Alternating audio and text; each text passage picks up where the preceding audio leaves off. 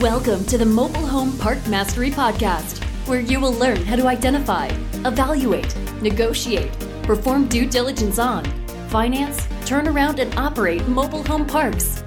And now, here is your host, the fifth largest mobile home park owner in the United States, Frank Rolfe. You may not be Batman, but you can do your part to stamp out crime. This is Frank Rolfe, the Mobile Home Park Mastery Podcast. We're going to talk about proactive things that mobile home park owners can do to try and reduce crime and increase security in their properties. Let's first start off with the observation that mobile home parks are in no way a crime center in any community. There's been a study done of this, paid for by the US government through the University of Chicago.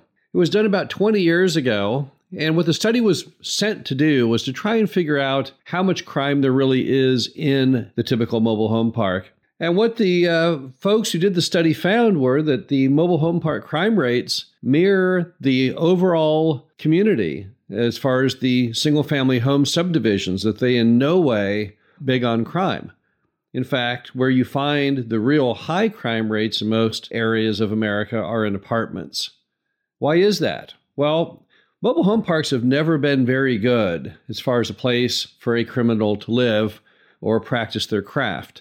The problem is in a mobile home park, you have paper thin walls to protect you. You have the ability from the police, either through surveillance or actual officers, to come at you from any direction. So, consequently, you just never feel secure there. If you're in an apartment building, maybe on the second or a third floor of a nice thick masonry apartment, where there's only one or two routes to get to the apartment, that gives a criminal a much greater feeling of happiness.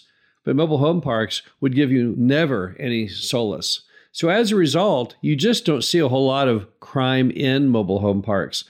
But in some properties, you do have enough that it causes you problems. It gives you concerns. It may cause residents not to want to live there. It may cause your phone to ring a lot from people who are concerned about their well being. So, what do you do in those properties? How do we all, as mobile home park owners, collectively reduce the rates of crime? Well, the first thing you need to do is you need to weaponize, you need to empower your entire tenant base with your feelings of zero tolerance towards crime.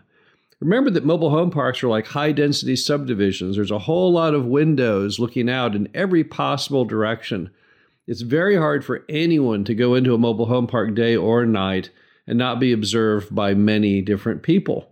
So what, what you can do now is take all those eyeballs looking through windows and make those into your own form of security camera.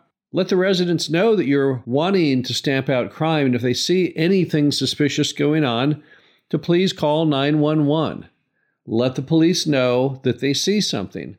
They can make a 911 call anonymously if they so choose, but they need to go ahead and report things that they see. If they all report things that are bad in your mobile home park, it will ultimately be stomped out because the police will step in then. They will go to the person who there are accusations of of doing something wrong, or simply by additional police patrols through the property, those kinds of things tend to go away. So, the first thing to do in any mobile home park is to send a letter, maybe on a continual basis, that you want to make the property the best it can be, and you have a zero tolerance for crime, and you urge everyone, if they see anything at any time, day or night, to call 911 and report it. Often that's what the residents want to hear. They want to hear that the entire property is on board with this, and they feel safer when they know that their neighbors are also doing the same thing. Now, that being said, I would not organize an official crime watch for your mobile home park. As we all know from the Trayvon Martin case several years ago, there is great liability to the property owner if you, in fact, organize crime watches. But if you want to go ahead and advise everyone who lives inside your property to call 911 at the drop of a hat if they see anything bad happening, it's always a smart idea. Number two, if you can identify where bad things are coming from, and in many mobile home parks you can, it's typically it's coming from a neighboring property, perhaps an apartment complex, then see if you can build some type of security wall. Now, you'll know where people are entering your property at night to cause mischief because you'll see very defined pathways holes in shrubs, holes in fences, and you'll see by foot traffic, actually, you'll see trails of people who are going through. Stop their ability to do that. Those are easy access points for people who are up to no good to get into your property.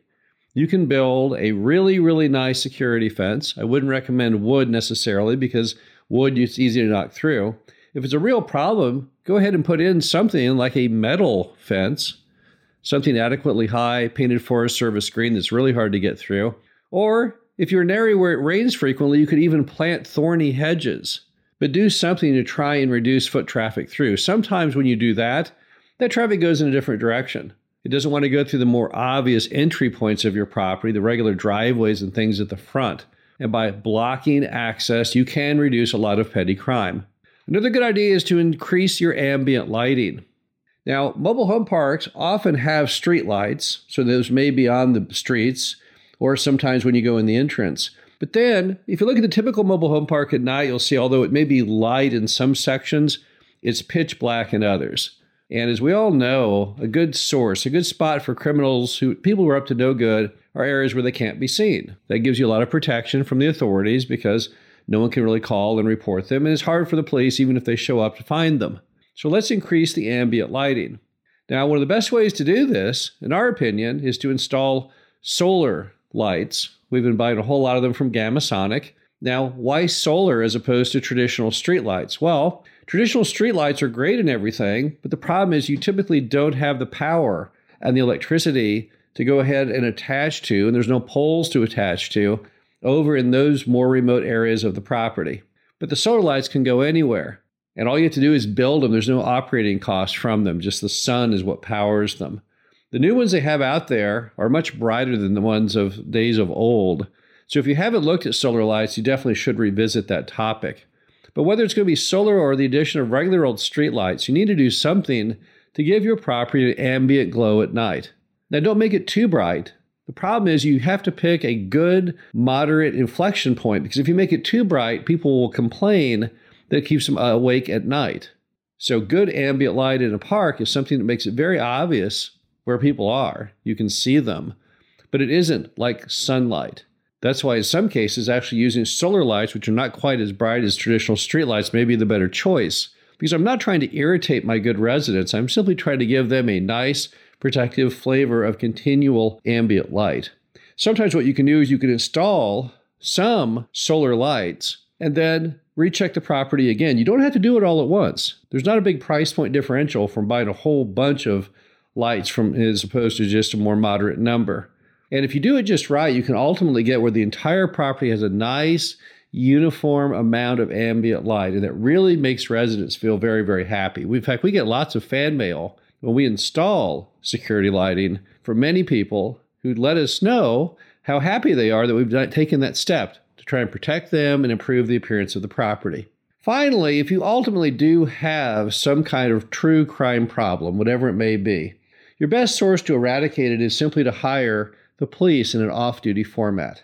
You can actually go to the police department in almost any market in the United States, and if you're willing to pay for it, and it's not inexpensive, it may cost you 40 or $50 per hour but you can get an actual police officer in uniform in their squad car. And what that does for you is it allows you to then focus the police on the problem at hand. We've used that in the past in many, many different episodes. We had one, for example, where we had someone, some young person, going through the mobile home park at night, banging on the sides of trailers with a baseball bat or some other object just to frighten elderly residents. There was no other crime attached. It was just a combination of vandalism and mean spiritedness. What did we do? Well, we hired an off duty policeman. They were only there for a couple nights before they caught the perpetrator, and that cured the problem. So, whenever you have things that really do seem to be causing you problems, possibly causing you to lose residence even if you don't correct it, always the best option is typically hiring an off duty police person in order to get that job done. Don't just go out and hire network security or a security group. The problem is nobody fears them and they're not truly professional. Instead, it's better just to pay more and get to right to the root of the problem with someone who's actually from the police force. They will typically get the job done.